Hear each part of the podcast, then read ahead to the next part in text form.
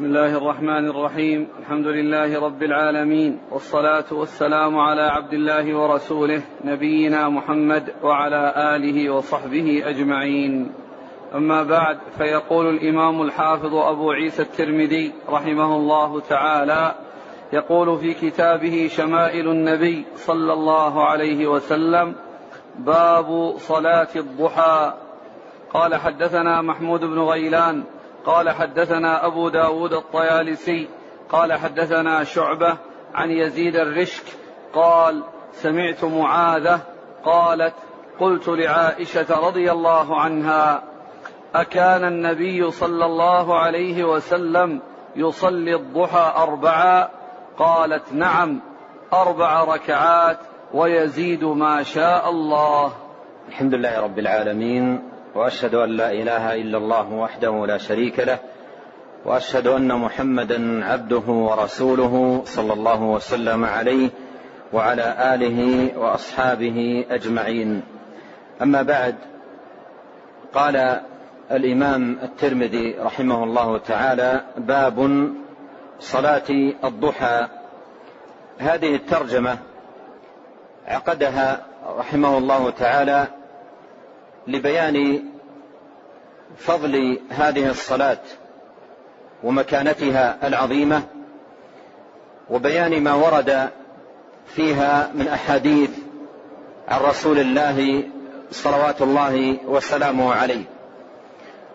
وصلاه الضحى هي من جملة صلوات التطوع صلوات النافلة التي جاءت السنة في الوصية بها والترغيب في فعلها وبيان ثوابها. وقد جاء عن نبينا عليه الصلاة والسلام أحاديث عديدة في فضل هذه الصلاة. وفي الوصية بها والحث على المحافظة عليها. وقد جاء في الصحيح من حديث أبي هريرة رضي الله عنه قال أوصاني خليلي صلى الله عليه وسلم بثلاث. أن أوتر قبل أن أنام وأن أصوم ثلاثة أيام من كل شهر وركعتي الضحى. وركعتي الضحى. فهذا فيه أن ركعتي الضحى أو صلاة الضحى مما أوصى به النبي صلى الله عليه وسلم. وجاء عنه كما في حديث أبي ذر في صحيح مسلم أن صلاة ركعتين يصليهما المسلم في الضحى تجزئ صدقة عن أعضائه ومفاصله التي عددها ثلاثمائة وستين وعليه كل يوم على عدد هذه المفاصل التي عددها 360 صدقة. فجاء عن النبي صلى الله عليه وسلم أن ركعتي الضحى تجزئ صدقة عن ذلك كله. قال صلوات الله وسلامه عليه على كل سلامة منكم صدقة كل يوم تطلع فيه الشمس. على كل سلامة سلامة من أحدكم صدقة كل يوم تطلع فيه الشمس. وجاء في حديث آخر أن عددها 360 فإذا كل يوم تطلع فيه الشمس على المسلم فيه 360 صدقة بعدد هذه المفاصل. قال على كل سلامة من أحدكم صدقة كل يوم تطلع فيه الشمس. وفي كل تكبيرة صدقة. وفي كل تهليلة صدقة وفي كل تحميدة صدقة وفي كل تسبيحة صدقة وأمر بالمعروف صدقة ونهي عن المنكر صدقة. ويجزئ عن ذلك كله ركعتين يركعهما من الضحى. فركعتي الضحى تجزئ صدقة عن هذه الأعضاء التي يطلب من كل مسلم كل يوم تطلع تطلع فيه الشمس أن يتصدق صدقات بعددها. صدقات بعددها. ولعل الحكمة والله تعالى أعلم أن المسلم يقبل في هذا الوقت على الله جل وعلا مستعملا أعضاءه كلها لأنها تتحرك في الصلاة خاضعا متذللا متطوعا راجيا راغبا في ثواب الله تبارك وتعالى فيكون صنيعه هذا مجزئا عن ذلك كله. وقد جاء عن أبي هريرة الذي أوصاه النبي عليه الصلاة والسلام بثلاث منها ركعتي الضحى أنه قال كما جاء في مستدرك الحاكم لا يحافظ على صلاة الضحى إلا أواب وهي صلاة الأوابين. وجاء هذا المعنى في حديث مرفوع عنه صلوات الله وسلامه عليه أنه قال صلاة الأوابين حين ترمض الفصال. وحين ترمض الفصال هذا كما بين أهل العلم هو أفضل أوقات صلاة الضحى أفضل أوقات صلاة الضحى وذلك عندما تشتد حرارة الشمس. عندما تشتد حرارة الشمس وتبدأ الفصال وهي صغار الإبل تحس بحرارتها. تحس بحرارتها. قال حين ترمض الفصال يعني عندما تشتد حرارة الشمس. هذا أفضل أوقاتها. وإلا فإن وقت وقت صلاة الضحى يبدأ من طلوع الشمس وارتفاعها قيد رمح أي بعد طلوعها بما يعادل 12 دقيقة أو ربع ساعة تقريبا بعد طلوعها بهذا الوقت إلى قبيل الزوال أيضا بمثل هذا الوقت لأن وقت طلوع الشمس وقت طلوع الشمس وقت نهي. وكذلك عندما تكون الشمس في كبد السماء أوشكت على الزوال وهو مقدار ربع ساعة تقريبا قبل الزوال هذا أيضا وقت نهي. ووقت صلاة الضحى ما بين ذلك. وقت صلاة الضحى ما بين ذلك يعني من طلوع الشمس وارتفاعها قيد رمح يعني بعد إشراق الشمس وطلوعها في حدود ربع ساعة تقريبا أو أقل بقليل. إلى ما قبل الزوال يعني أذان الظهر بمثل هذا الوقت فهذا كله وقت صلاة للضحى وهذه الترجمة عقدها رحمه الله تعالى لبيان هذه الصلاة ومكانتها العظيمة وذكر ما جاء فيها من أحاديث عن رسول الله صلوات الله وسلامه عليه. شيخ الإسلام ابن تيمية رحمه الله أورد في بعض رسائل جملة من الأحاديث في فضل صلاة الضحى. و ذكر كلاما جميلا قال هذه الأحاديث الصحيحة وأمثالها تبين أن صلاة ركعتي الضحى حسنة محبوبة أن ركعتي الضحى حسنة محبوبة فهي صلاة دلت النصوص على أنها صلاة حسنة محبوبة أي إلى الله سبحانه وتعالى وعليها عنده جل وعلا ثواب جزيل وأجر عظيم. فينبغي على المسلم أن يحرص على هذه الصلاة سواء صلى ركعتين أو أربع ركعات أو ست ركعات أو ثمان ركعات كل ذلكم جاءت به السنة كما سيأتي عند المصنف رحمه الله تعالى.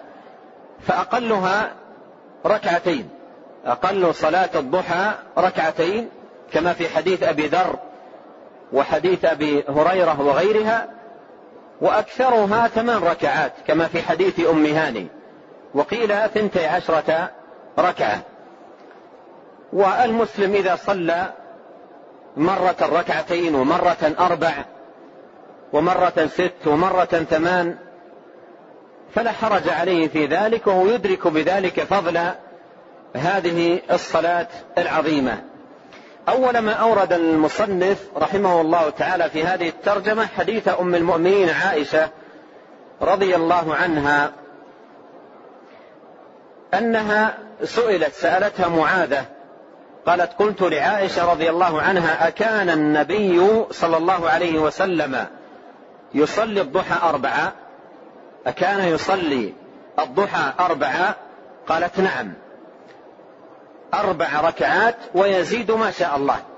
أربع ركعات ويزيد ما شاء الله. فهذا الحديث فيه أن النبي عليه الصلاة والسلام كان يصلي الضحى أربعا وأنه يزيد أيضا ما شاء الله. أي من الركعات على هذا العدد. ولهذا إذا تيسر المسلم أن يصلي ركعتين أو يصلي أربع ركعات أو يصلي ست ركعات أو ثمان ركعات كل ذلك جاءت به السنة. وبعض أهل العلم قالوا أكثرها ثمان وبعضهم قالوا أكثرها ثنتي عشرة ركعة وبعضهم قالوا ليس لها حد. يتنفل الإنسان ما تيسر له ويصلي ما تيسر له في هذا الوقت. نعم. قال حدثنا محمد بن المثنى قال حدثني حكيم بن معاوية الزيادي. قال حدثنا زياد بن عبيد الله بن الربيع الزيادي عن حميد الطويل عن أنس بن مالك رضي الله عنه أن النبي صلى الله عليه وعلى آله وسلم كان يصلي الضحى ست ركعات. ثم أورد المصنف رحمه الله تعالى هذا الحديث عن أنس بن مالك رضي الله عنه أن النبي صلى الله عليه وسلم كان يصلي الضحى ست ركعات. يصلي الضحى ست ركعات. وهذا لا يتعارض مع ما تقدم عن أم المؤمنين عائشة. لأنها قالت يصلي أربع ويزيد ما شاء. فهو يصلي أربع ويصلي ست كما في حديث أنس ويصلي ثمان كما في حديث أم هاني. وكل ذلكم مشروع جاء عنه صلوات الله وسلامه عليه. وأيضا الركعتين جاءت عنه في حديث أبي هريرة وحديث أبي ذر رضي الله عنه وعن الصحابة أجمعين. وحديث أنس الذي ساقه المصنف في إسناده حكيم بن معاوية مستور وزياد بن عبيد الله مقبول والمقبول لا يحتج بحديثه إلا إذا وجد من يتابعه والحديث قواه الألباني رحمه الله تعالى لوجود ما يعضده ويقويه. نعم. قال حدثنا محمد بن المثنى قال حدثنا محمد بن جعفر قال حدثنا شعبة عن عمرو بن مرة عن عبد الرحمن بن أبي ليلى أنه قال ما أخبرني أحد أنه رأى النبي صلى الله عليه وسلم يصلي الضحى إلا أم هانئ رضي الله عنها فإنها حدثت أن رسول الله صلى الله عليه وسلم دخل بيتها يوم فتح مكة فاغتسل فسبح ثماني ركعات ما رأيته صلى الله عليه وسلم صلى صلاة قط أخف منها غير أنه كان يتم الركوع والسجود. ثم أورد رحمه الله تعالى هذا الحديث حديث أم هاني ابنة عم النبي صلى الله عليه وسلم وشقيقة علي بن أبي طالب رضي الله عنه وعنها وعن الصحابة أجمعين. يقول عبد الرحمن بن أبي ليلى رحمه الله ما أخبرني أحد أنه رأى النبي صلى الله عليه وسلم يصلي الضحى إلا أم هاني رضي الله عنها فإنها حدثت أن رسول الله صلى الله عليه وسلم دخل بيتها يوم فتح مكة فاغتسل فسبح ثماني ركعات سبح ثماني ركعات أي صلى ثماني ركعات وهذا من تسمية الشيء ببعض أفراده. فتسمى الصلاة سبحة وتسمى سجدة تسمى ببعض أفرادها. فتقول فسبح ثماني ركعات. فهذا فيه أنه عليه الصلاة والسلام صلى الضحى في بيتها بهذا العدد ثمان ركعات. وهو داخل في عموم قول عائشة رضي الله عنها ويزيد ما شاء الله. ويزيد ما شاء الله. ولهذا للمسلم أن يصلي ركعتين أو يصلي أربع أو يصلي ست أو يصلي ثمان. كل ذلكم جاءت به السنة عن رسول الله صلى الله عليه وسلم. قالت فسبح ثمانية ركعات ما رأيته صلى صلاة قط أخف منها. ما رأيته صلى صلاة قط أخف منها. أي أنه عليه الصلاة والسلام كان يخفف فيها. بينما صلاة الليل كما مر معنا كان عليه الصلاة والسلام يطيل فيها يطيل فيها. مر معنا في حديث زيد بن خالد الجهني قال ركعتين طويلتين طويلتين طويلتين. مر معنا في حديث عائشة رضي الله عنها قالت لا تسأل عن حسنهن وطولهن. ومرت معنا أحاديث أخرى بهذا المعنى. بينما تصف أم هاني رضي الله عنها صلاة النبي عليه الصلاة والسلام الضحى بأنه آه، بأن النبي صلى الله عليه وسلم خفف فيهما قالت ما رأيته صلى صلاة قط أخف منها. غير أنه كان يتم الركوع والسجود غير أنه كان يتم الركوع والسجود يعني مع التخفيف كان يأتي بالركوع تاما والسجود تاما يطمئن فيه صلوات الله والسلام عليه. يركع حتى يطمئن راكعا ويسجد حتى يطمئن ساجدا صلوات الله وسلامه عليه. الآن مر معنا أربعة أحاديث على التوالي. الحديث الأول لعائشة فيه آه، صلاة الضحى أربع والذي يليه حديث أنس وفيه صلاة الضحى ست. والذي يليه حديث أم هاني وفيه صلاة الضحى ثمان وفي حديث آه، أبي هريرة وحديث أبي ذر صلاة الضحى ركعتين وهذا كله جاءت به السنة عن نبينا صلوات الله وسلامه عليه. نعم. قال حدثنا ابن أبي عمر قال حدثنا وكيع قال حدثنا كهمس بن الحسن عن عبد الله بن شقيق قال قلت لعائشة رضي الله عنها أكان النبي صلى الله عليه وسلم يصلي الضحى؟ قالت لا إلا أن يجيء من مغيبه. ثم أورد المصنف رحمه الله تعالى هذا الحديث عن أم المؤمنين عائشة رضي الله عنها أن عبد الله بن شقيق سألها قال قلت لعائشة رضي الله عنها أكان النبي صلى الله عليه وسلم يصلي الضحى؟ أكان النبي صلى الله عليه وسلم يصلي الضحى؟ قالت لا إلا أن يجيء من مغيبه إلا أن يجيء من مغيبه يعني إلا أن يكون جاء من سفر إلا أن يكون جاء من سفر غير ذلك لم يكن عليه الصلاة والسلام يصلي الضحى. وهذا الحديث ظاهره يخالف الحديث الذي مر في صدر هذه الترجمة عن أم المؤمنين عائشة رضي الله عنها. لأن الحديث الأول الذي فيه أن معاذة سألت عائشة رضي الله عنها أكان النبي صلى الله عليه وسلم يصلي الضحى أربعا؟ قالت كان نعم يصليها أربعا ويزيد ما شاء الله. ويزيد ما شاء الله. ففيه حديث معاذة عن عائشة فيه إثبات صلاة النبي صلى الله عليه وسلم الضحى مطلقا. فيه إثبات صلاة النبي صلى الله عليه وسلم مطلقا. وفي حديث عبد الله بن شقيق عن عائشة أن النبي صلى الله عليه وسلم إنما كان يصلي الضحى إذا كان قادما من سفر.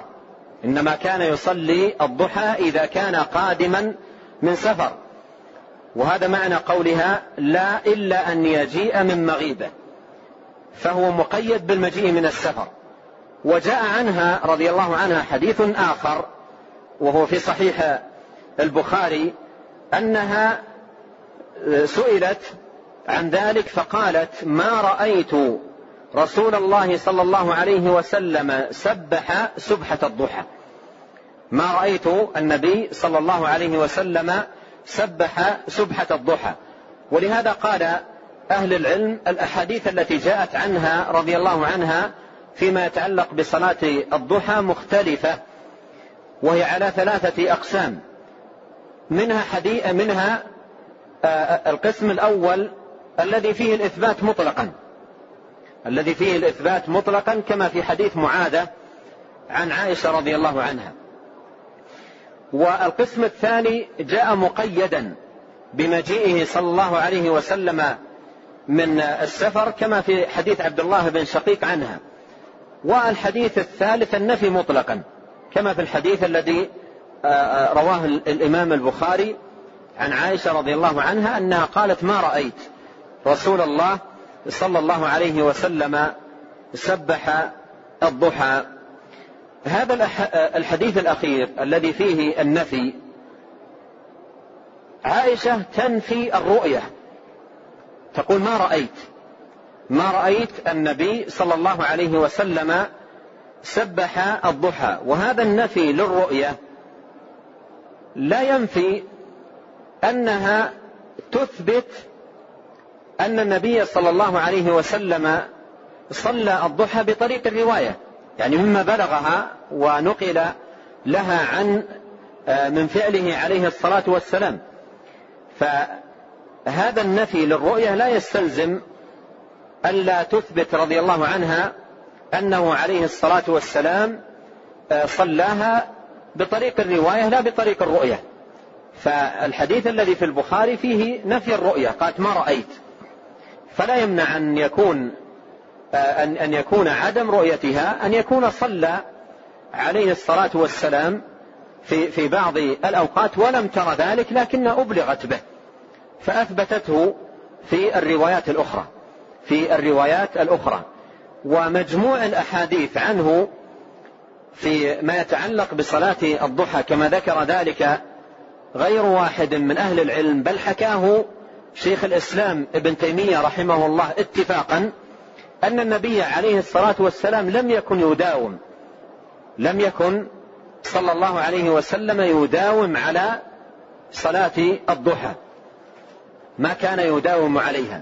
ولهذا عائشة تخبر كما في صحيح البخاري أنها ما رأت. لكن غيرها حفظ برؤيته للنبي صلى الله عليه وسلم أنه صلاها. صلاها أربعا وصلاها ستا وصلاها ثمان.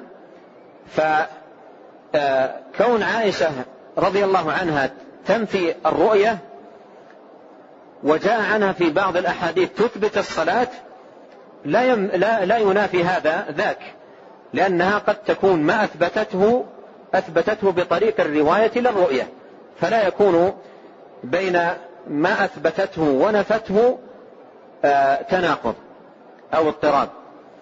فالشاهد أن أن النبي عليه الصلاة والسلام لم يكن يداوم. لم يكن يداوم صلوات الله وسلامه عليه على صلاة الضحى. على صلاة الضحى. وحتى أبا هريرة على المداومة عليها. حثه على المداومة عليها. جاء في بعض رواياته كل يوم. جاء في بعض رواياته كل يوم. وحديث أبي ذر فيه كل يوم. فهذا فيه الحث على آه، المداومة. ولهذا قال أهل العلم من كان شأنه مثل النبي صلى الله عليه وسلم مواظبا على قيام الليل مواظبا على قيام الليل فإن في قيام الليل كفاية.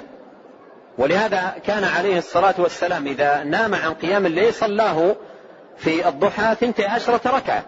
صلاه في الضحى ثنتي عشرة ركعة. وإذا كان الإنسان لا يتمكن من من قيام الليل فعليه أن يوتر قبل أن ينام وأن يحافظ على ركعتي آه، الضحى ويحافظ على صلاة الضحى. ولهذا في حديث أبي هريرة جمع له عليه الصلاة والسلام هذه الأمور. قال أوصاني خليلي بثلاث أن أوتر قبل أن أنام وأن أصوم ثلاثة أيام من كل شهر وأن أصلي ركعتي. الضحى وأن أصلي ركعتي الضحى. آه، جاء عن شيخ الإسلام ابن تيمية رحمه الله تعالى طرح مسألة حول هذا الموضوع وأجاب عنها بجواب مختصر أنقله بنصه. قال هل الأفضل المداومة عليها صلاة الضحى كما في حديث أبي هريرة؟ لأن حديث أبي هريرة يفيد المداومة.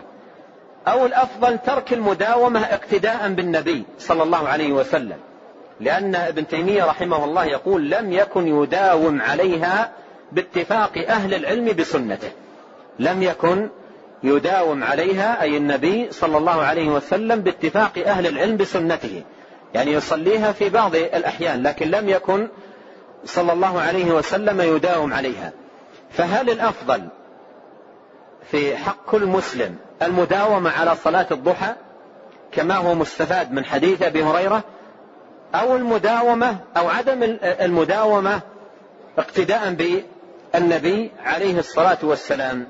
قال هذا مما تنازعوا فيه يعني مما تنازع فيه أهل العلم. قال والأشبه أن يقال من كان مداوما على قيام الليل من كان مداوما على قيام الليل أغناه عن المداومة على صلاة الضحى كما كان النبي صلى الله عليه وسلم يفعل. ومن كان ينام عن قيام الليل فصلاة الضحى بدل عن قيام الليل. فصلاة الضحى أي في حقه بدل عن قيام الليل. ففي مثل هذه الحال يستحب له أن يداوم على صلاة الضحى وأن يحافظ عليها. نعم. قال حدثنا زياد بن أيوب البغدادي قال حدثنا محمد بن ربيعة عن فضيل بن مرزوق عن عطية عن أبي سعيد الخدري رضي الله عنه أنه قال كان النبي صلى الله عليه وعلى آله وسلم يصلي الضحى حتى نقول لا يدعها ويدعها حتى نقول لا يصليها. ثم أورد رحمه الله تعالى هذا الحديث عن أبي سعيد الخدري رضي الله عنه في بيان صلاة النبي صلى الله عليه وسلم لصلاة الضحى. قال كان النبي صلى الله عليه وسلم يصلي الضحى حتى نقول لا يدعها ويدعها حتى نقول لا يصليها وندعها حتى لا حتى نقول لا يصليها. وهذا الحديث يفيد أن أن أن النبي صلى الله عليه وسلم لم يكن يعهد عنه المداومة على صلاة الضحى. المداومة على صلاة الضحى. وقد حكى شيخ الإسلام ابن تيمية كما تقدم النقل عنه اتفاق أهل العلم بسنته وهديه عليه الصلاة والسلام أنه لم يكن يداوم على صلاة الضحى. وهذا المعنى مستفاد من من هذا الحديث وغيره من الأحاديث. يقول أبو سعيد كان يصلي الضحى حتى نقول لا يدعها ويدعها حتى نقول لا يصليها. وهذا الحديث في إسناده كلام فهو ضعيف. الإسناد لم يثبت. فيه محمد بن ربيعة صدوق وفضيل بن مرزوق صدوق يهم وعطية. العوفي ضعيف ويدلس. فالحديث ضعيف الإسناد. نعم. قال حدثنا أحمد بن منيع قال أخبرنا هشيم قال أخبرنا عبيدة عن إبراهيم عن سهم بن منجاب عن قرثع الضبي أو عن قزعة عن قرثع عن أبي أيوب الأنصاري رضي الله عنه أن النبي صلى الله عليه وعلى آله وسلم كان يدمن أربع ركعات عند الزوال. فقلت يا رسول الله إنك تدمن هذه الأربع الركعات عند زوال الشمس. فقال إن أبواب السماء تفتح عند زوال الشمس فلا ترتج منها فلا ترتج حتى تصلى الظهر. فأحب أن يصعد لي في تلك الساعة خير. قلت أفي كلهن قراءة؟ قال نعم. قلت هل فيهن تسليم فاصل؟ قال لا. نعم. قال حدثنا أحمد بن منيع قال أخبرنا أبو معاوية قال حدثنا عبيدة عن إبراهيم عن سهم بن منجاب عن قزعة عن القرثع عن أبي أيوب رضي الله عنه عن النبي صلى الله عليه وسلم نحوه. ثم أورد المصنف رحمه الله تعالى هذا الحديث عن أبي أيوب الأنصاري رضي الله عنه. عن أبي أيوب الأنصاري رضي الله عنه. أن النبي صلى الله عليه وسلم كان يدمن أربع ركعات عند الزوال. معنى يدمن أي يداوم. كان يدمن أي يداوم على أربع ركعات عند الزوال. والذي يظهر والله تعالى أعلم أن المراد بالأربع الركعات هذه التي كان يداوم عليها النبي صلى الله عليه وسلم الركعات القبلية التي تكون قبل صلاة الظهر وبعد الأذان. فيكون هذا الحديث والأحاديث الآتية بعد إلى نهاية الترجمة كلها تتعلق بذلك. كلها تتعلق بذلك وليست متعلقة بصلاة الضحى. هذا الذي يظهر والله تعالى أعلم. آه، عن أبي أيوب الأنصاري رضي الله عنه أن النبي صلى الله عليه وسلم كان يدمن أربع ركعات عند الزوال. يدمن أربع ركعات عند الزوال أي يداوم عليها عند الزوال. فقلت يا رسول الله إنك تدمن على هذه الأربع الركعات عند الزوال. تدمن أي تداوم عليها. فقال عليه الصلاة والسلام إن أبواب السماء تفتح. إن أبواب السماء تفتح عند زوال الشمس فلا ترتج أي لا تغلق. في هذا الوقت تكون مفتوحة فلا تغلق حتى تصلى الظهر. حتى تصلى الظهر. فأحب أن يصعد لي في تلك الساعة خير. فأحب أن يصعد لي في تلك الساعة خير. فهذا فيه الندب على المحافظة على الأربع آه، الركعات. التي آه، تكون عند الزوال يعني عند زوال الشمس بعد زوالها إلى آه، إقامة الصلاة. هذا كله وقت وقت لذلك. ف وهو وقت أخبر النبي عليه الصلاة والسلام أن أبواب السماء تفتح فيه. أن أبواب السماء تفتح فيه. حتى تصلى الظهر. حتى تصلى الظهر قال فأحب أن يصعد لي في تلك الساعة خير. والصلاة أعظم الخير وأجله. الصلاة أعظم الخير وأجله. فكان عليه الصلاة والسلام يداوم على أربع ركعات في هذا الوقت. على أربع ركعات في هذا الوقت. قال حتى تصلى الظهر. فالمراد بهذه الصلوات الصلوات الأربع الراتبة القبلية التي قبل صلاة الظهر والنبي عليه الصلاة والسلام كان يواظب عليها وجاء عنه في هذه الصلاة الراتبة أحاديث كثيرة مر معنا بعضها عند المصنف رحمه الله تعالى. قلت أفي كلهن قراءة؟ قلت أفي كلهن قراءة في كل هذه الركعات فيها قراءة؟ فقال نعم. قال نعم يعني يقرأ الفاتحة ويقرأ بعدها. قلت هل فيهن تسليم فاصل؟ قال لا. قلت هل فيهن تسليم فاصل؟ يعني هل يفصل بينهن بتسليم؟ قال لا. فهذا يفيد أنها تصلى آه، بدون تسليم فاصل وتصلى بتسليم فاصل وهو أولى. وتصلى بتسليم فاصل وهو أولى. لعموم الحديث عنه عليه الصلاة والسلام أنه قال صلاة الليل والنهار مثنى مثنى. صلاة الليل والنهار مثنى مثنى أي ركعتين يفصل ركعتين ركعتين يفصل بينها بالسلام. والحديث في إسناده عبيدة الراوي عن إبراهيم النخعي وهو ابن معتب ضعيف. لكن الألباني رحمه الله قوى هذا الحديث لبعض المتابعات والشواهد. نعم. قال حدثنا محمد بن المثنى قال حدثنا أبو داود قال حدثنا محمد بن مسلم بن أبي الوضاح عن عبد الكريم الجزري عن مجاهد عن عبد الله بن السائب رضي الله عنه أن رسول الله صلى الله عليه وعلى آله وسلم كان يصلي أربعا بعد أن تزول الشمس قبل الظهر وقال إنها ساعة تفتح فيها أبواب السماء فأحب أن يصعد لي فيها عمل صالح.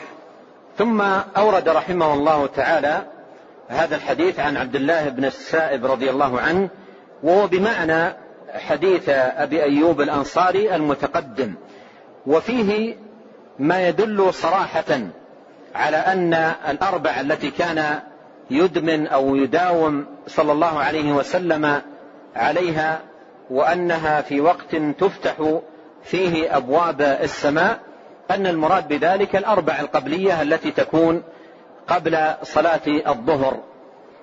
قال عبد الله بن السائب أن رسول الله صلى الله عليه وسلم كان يصلي أربعا بعد أن تزول الشمس قبل الظهر.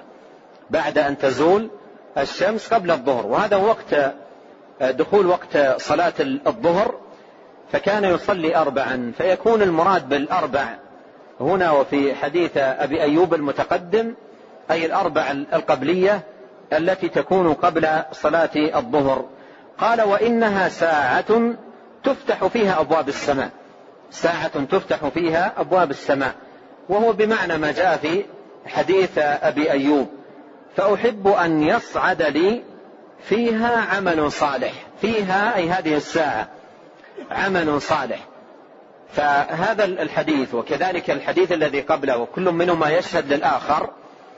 فيهما الحث على صلاة هذه الأربع الركعات القبلية قبل صلاة الظهر. ومر معنا في حديث أم المؤمنين عائشة وفي صحيح مسلم أنه عليه الصلاة والسلام كان يصلي قبل الظهر أربعا. يصلي قبل الظهر أربعا.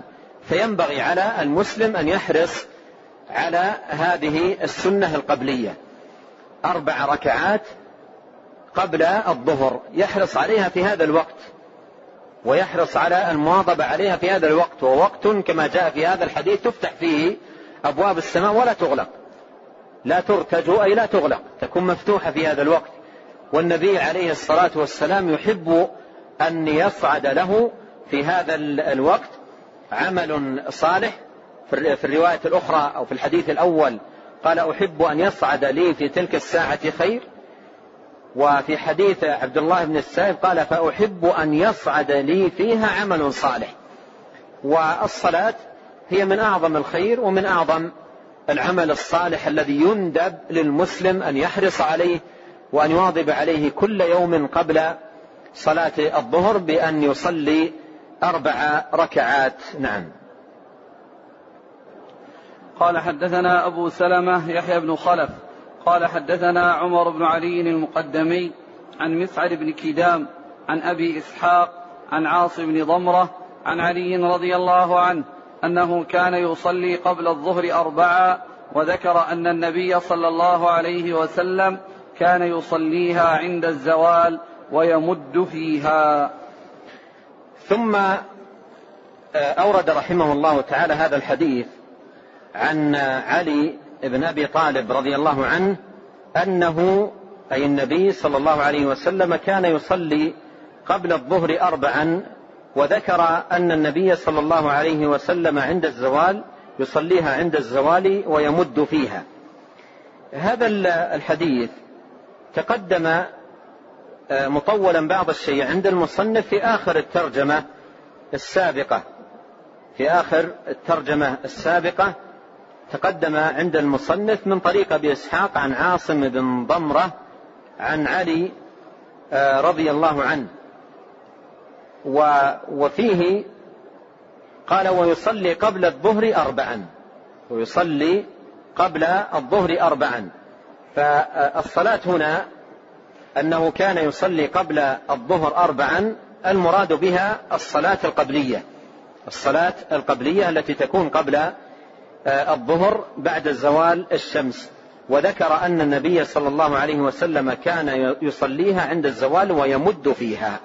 ويمد فيها معنى يمد فيها أي يطيل فيها القراءة ويطيل في الركوع في السجود. قال ويمد فيها. نعم. قال رحمه الله تعالى باب صلاة التطوع في البيت.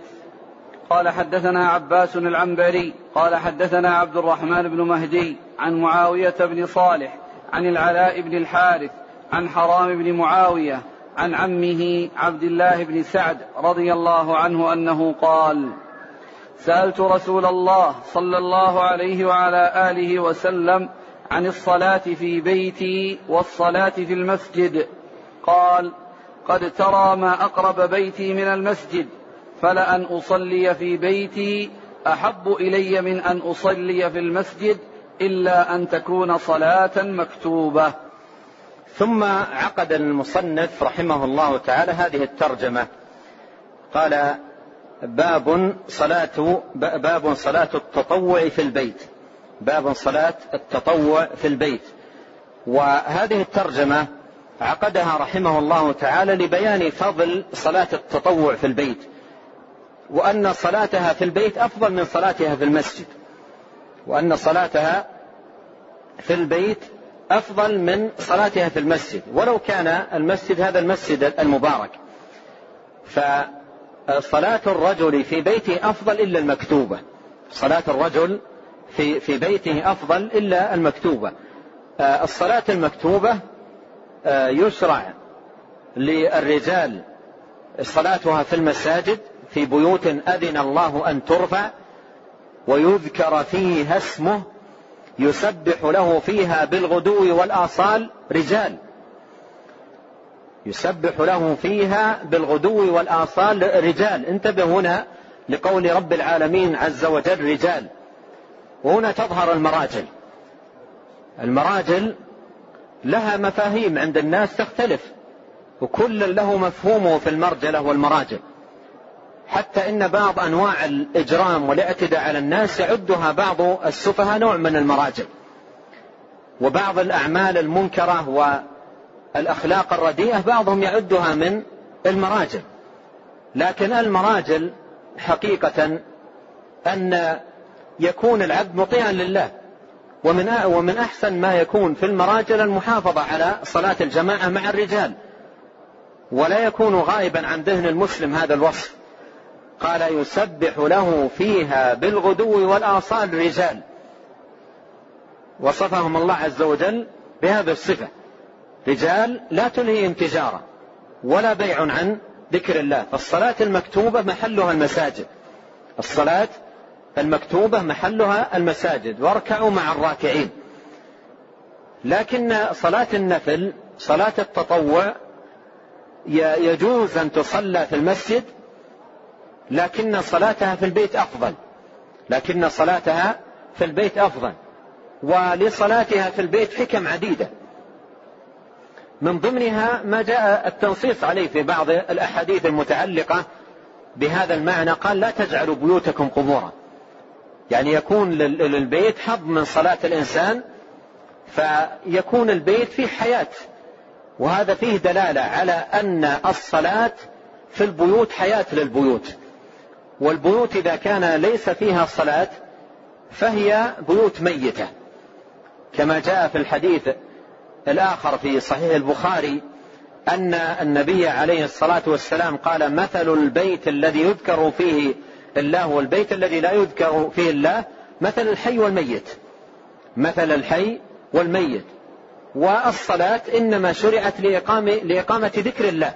وكلها ذكر لله سبحانه وتعالى في قيامها وركوعها وسجودها والجلوس فيها كله لإقامة ذكر الله سبحانه وتعالى. ولهذا جاء في الحديث عنه صلوات الله والسلام عليه أنه قال اجعلوا من صلاتكم في بيوتكم ولا تتخذوها قبورا ولا تتخذوها قبورا. وهذا يفيد أن البيت الذي ليس فيه صلاة ولا ذكر الله عز وجل هو في الحقيقة مثل المقبرة لأصحابه مثل المقبرة لأصحابه. فالناس الذين في هم في بيوتهم بلا صلاة هم في الحقيقة أشبه ما يكونون بالمدفونين في هذا البيت. أموات فيه قد دفنوا في هذا البيت. فالبيت الذي لا يذكر فيه الله مقبرة لصاحبه والصدر الذي لا يذكر آه، قلب صاحبه الله عز وجل أيضا مقبرة للقلب. فالصدر مقبرة للقلب الذي آه، لا يذكر الله جل وعلا والبيت مقبرة للذي لا يذكر الله سبحانه وتعالى في بيته.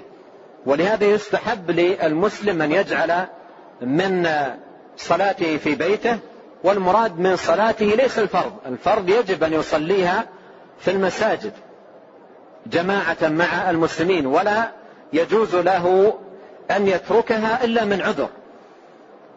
ولا يجوز له أن يتركها إلا من عذر. وقد جاء في الحديث الصحيح عنه صلى الله عليه وسلم أنه قال من سمع النداء فلم يجب فلا صلاة له إلا من عذر.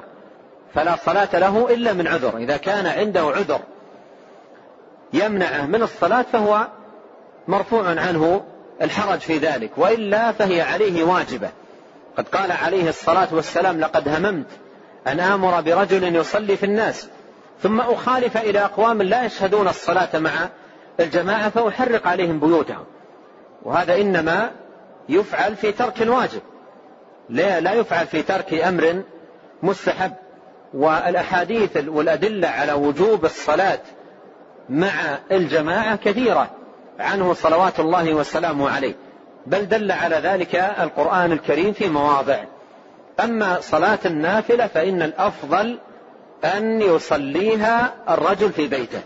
ومن فوائد صلاة النافلة في البيت أنها تحرك في الصغار من بنين وبنات الرغبة في الصلاة. إذا دخل والدهم ولي أمرهم للبيت وبدأ يصلي ويرونه يصلي فهذا يزرع في قلوبهم من الصغر حب الصلاة والرغبة فيها. ففي الصلاة في البيت فوائد عظيمة أيضا فيها طرد للشياطين وفيها حصول الطمأنينة والخير والبركة في البيت. إلى غير ذلك من الفضائل والخيرات والعوائد الطيبات التي تعود على الإنسان في صلاته للنافلة في بيته. قال رحمه الله تعالى باب صلاة التطوع في البيت.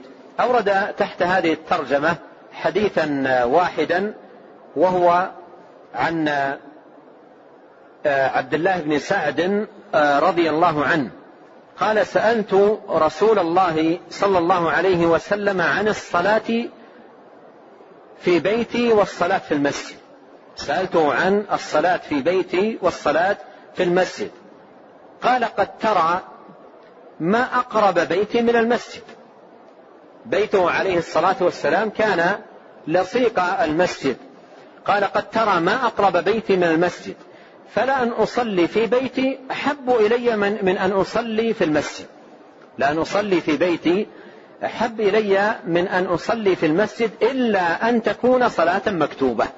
إلا أن تكون صلاة مكتوبة. فهذا فيه أن صلاة الرجل في بيته أفضل إلا المكتوبة. فالمكتوبة أداؤها في المسجد أفضل وهي واجبة في حق الرجال. كما دلت على ذلك دلائل كثيرة في الكتاب والسنة. حتى لو كان بيت الإنسان ملاصق للمسجد وقال في نفسه البيت ملاصق المسجد ولا يكلفني وقت أن أذهب وأن أصلي النافلة في المسجد صلاته لها في البيت ولو كان لا يكلفه الذهاب إلى المسجد جهدا فإن صلاة النافلة في البيت أفضل. فإن صلاة النافلة في البيت أفضل.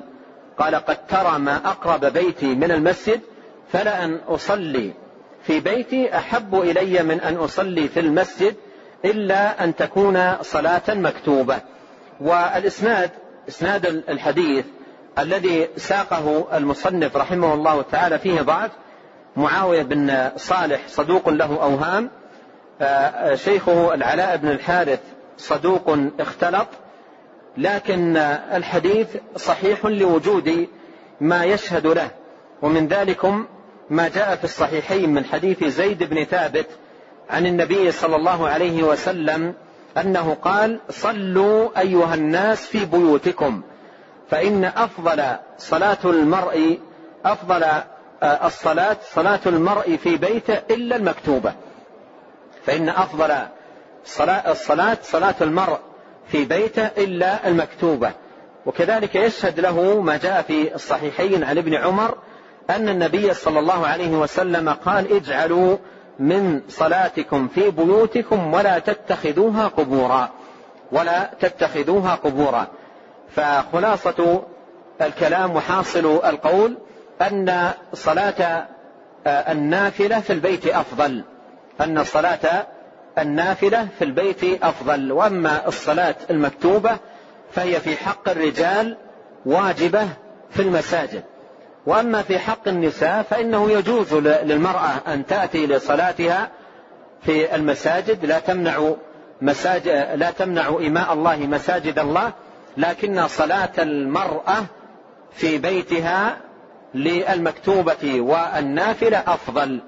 صلاة المرأة في في بيتها للمكتوبة والنافلة أفضل. وهذه الترجمة لم يورد فيها المصنف رحمه الله تعالى إلا هذا الحديث الواحد عن عبد الله بن سعد آه، رضي الله عنه.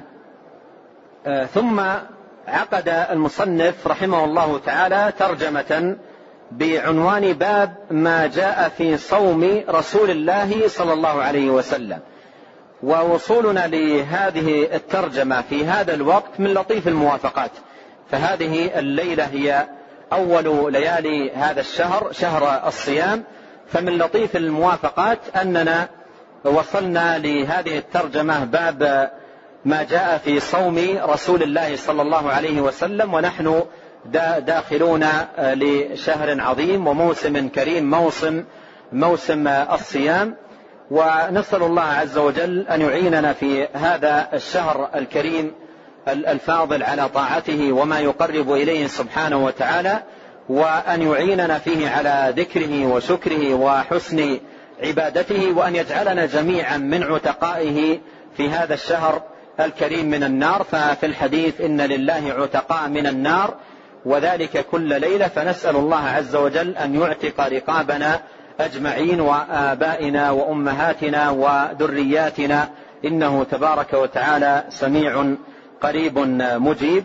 وأحب أن أشير إلى حديث آه، يحسن الإشارة إليه والتذكير به وإن كان لا يختص بشهر رمضان لكن له لكن له معنى عظيم ينبغي استحضاره في في في هذا الوقت وأيضا في كل وقت من بداية كل شهر وهو حديث طلحة آه، رضي الله عنه وهو في الترمذي وهو ثابت عن النبي عليه الصلاة والسلام قال طلحة رضي الله عنه كان النبي عليه الصلاة والسلام إذا رأى الهلال كان النبي صلى الله عليه وسلم إذا رأى الهلال قال اللهم أهله علينا باليمن والإيمان والسلامة والإسلام ربي وربك الله. اللهم أهله علينا باليمن والإيمان. وفي حديث آخر جاء بلفظ اللهم أهله علينا بالأمن والإيمان. اليمن السعادة والأمن معروف. قال اللهم أهله علينا بالأمن والإيمان والسلامة والإسلام ربي وربك الله. وهذه الدعوة العظيمة المباركة يستحب لكل مسلم أن يدعو بها آه، في بداية كل شهر عندما يرى الهلال. في بداية كل شهر عندما يرى الهلال يدعو بهذه الدعوة العظيمة. اللهم أهله علينا بالأمن والإيمان والسلامة والإسلام ربي وربك الله. وهذا الحديث وهذه الدعوة فيها فوائد عظيمة. فيها فوائد عظيمة ومنافع جليلة لمن يتأمل ويتدبر. ومن فوائد هذه الدعوة أن الواجب على كل مسلم أكرمه الله عز وجل بدخول الشهر أي شهر كان ورأى هلاله وهو ممتع بالصحة والعافية أن يتذكر أن الشهر مستودع للأعمال. وهذا الهلال يعني بداية الشهر. هذا الهلال يعني بداية الشهر. والشهر مستودع للأعمال والطاعات. وما يتقرب إلى الله عز وجل إليه من حيث الجملة يرجع إلى هذين الأمرين الإيمان والإسلام. الإيمان المراد به العقائد الصحيحة المستمدة من كتاب الله وسنة نبيه عليه الصلاة والسلام وموضع هذه العقائد القلب والإسلام يعني الاستسلام لله بفعل ما أمر واجتناب عنه ما, ما نهى عنه جل وعلا وزجر.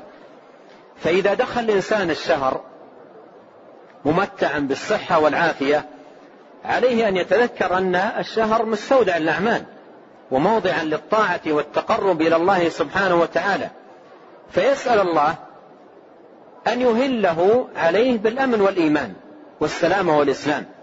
أي بأن يوفقه في هذا الشهر للعقيدة الصحيحة المستمدة من الكتاب والسنة وأن يوفقه أيضا للأعمال الصالحة والطاعات الزاكية المقربة إلى الله سبحانه وتعالى وأن يوفقه لاجتناب المنكرات والآثام.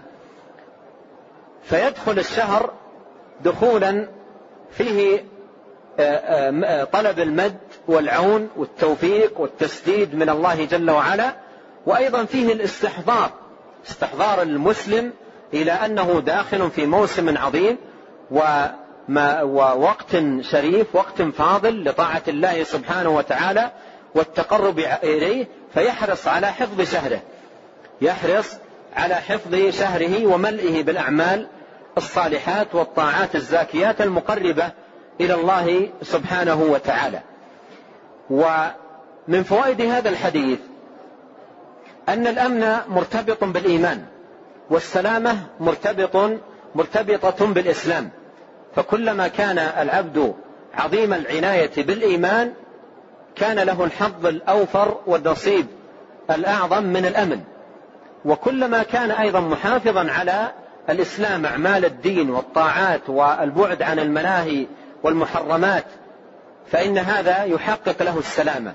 يحقق له السلامة. السلامة في صحته السلامة في ماله السلامة في حياته السلامة في أهله وفي ذريته. هذه الجوارح يقول أحد السلف حفظناها في الصغر فحفظها الله لنا في الكبر.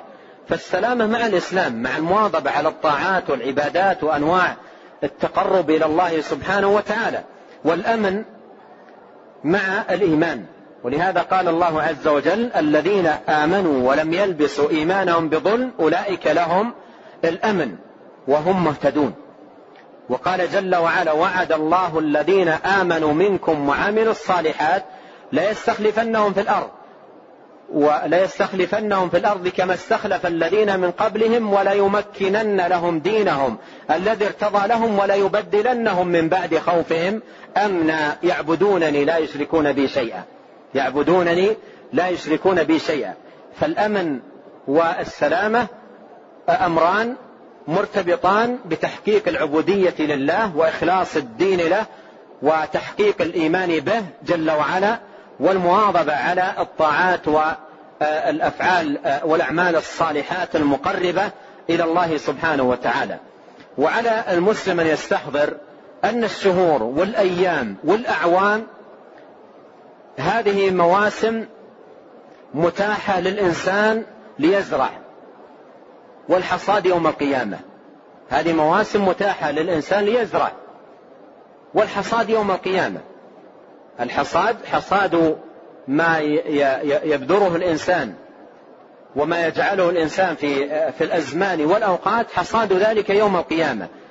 فمن زرع خيرا حصد خيرا يوم القيامة ومن زرع والعياذ بالله شرا حصد شرا يوم القيامة.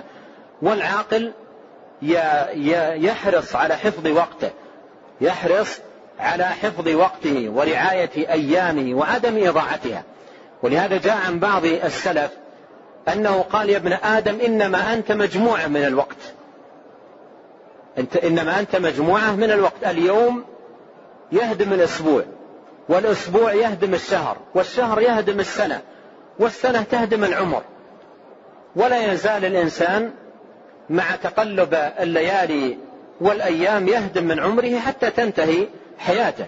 فالعاقل يجتهد في حفظ الأوقات ويجد في استعمالها فيما يقرب إلى الله سبحانه وتعالى ويحرص على أن لا يضيع أوقاته في أمور يسوءه أن يلقى الله سبحانه وتعالى بها. وقد قال الله عز وجل والعصر إن الإنسان لفي خسر إلا الذين آمنوا وعملوا الصالحات وتواصوا بالحق وتواصوا بالصبر. ولتكن هذه السورة مسك الختام في هذا اللقاء. جعلنا الله عز وجل جميعا من أهل الإيمان والأعمال الصالحات وأصلح الله لنا جميعا ديننا الذي هو عصمة أمرنا وأصلح لنا دنيانا التي فيها معاشنا وأصلح لنا آخرتنا التي فيها معادنا وجعل الحياة زيادة لنا في كل خير والموت راحة لنا من كل شر. اللهم أعنا ولا تعن علينا وانصرنا ولا تنصر علينا وامكر لنا ولا تمكر علينا واهدنا ويسر الهدى لنا وانصرنا على من بغى علينا. اللهم اجعلنا لك شاكرين. لك ذاكرين لك أواهين منيبين إليك مخبتين لك مطيعين. اللهم تقبل توبتنا واغسل حوبتنا وثبت حجتنا واهد قلوبنا وسدد ألسنتنا واسلل سخيمة صدورنا. اللهم أصلح ذات بيننا وألف بين قلوبنا واهدنا سبل السلام وأخرجنا من الظلمات إلى النور. وبارك لنا في أسماعنا وأبصارنا وأزواجنا وذرياتنا وأوقاتنا واجعلنا مباركين أينما كنا. اللهم إنا نسألك من الخير كله عاجله وآجله ما علمنا منه وما لم نعلم ونعوذ بك من الشر كله عاجله وآجله ما علمنا منه وما لم نعلم. اللهم إنا نسألك الجنة وما قرب إليها من قول وعمل ونعوذ بك من النار وما قرب إليها من قول وعمل. اللهم إنا نسألك من خير ما سألك منه عبدك ورسولك محمد صلى الله عليه وسلم ونعوذ بك من شر ما استعاذك منه عبدك ورسولك محمد صلى الله عليه وسلم. وأن تجعل كل قضاء قضيته لنا خيرا يا رب العالمين. اللهم اغفر لنا ذنبنا كله دقه وجله أوله وآخره سره وعلنا اللهم اغفر لنا ما قدمنا وما أخرنا وما أسررنا وما أعلنا وما أنت أعلم به منا. أنت المقدم وأنت المؤخر. لا إله إلا أنت. اللهم اغفر لنا ولوالدينا وللمسلمين والمسلمات والمؤمنين والمؤمنات الأحياء منهم والأموات. وآخر دعوانا أن الحمد لله رب العالمين وصلى الله وسلم وبارك وأنعم على عبده ورسوله نبينا محمد وآله وصحبه أجمعين. وأنبه أن الدرس اعتبارا من الغد يكون في هذا المكان في الكتاب نفسه بعد صلاة العصر مباشرة وصلى الله وسلم على نبينا محمد وآله وصحبه أجمعين. جزاكم الله خيرا وبارك الله فيكم ألهمكم الله الصواب ووفقكم للحق. نفعنا الله بما سمعنا وغفر الله لنا ولكم وللمسلمين أجمعين. آمين. نكتفي. سبحانك اللهم وبحمدك أشهد أن لا إله إلا أنت أستغفرك وأتوب إليك.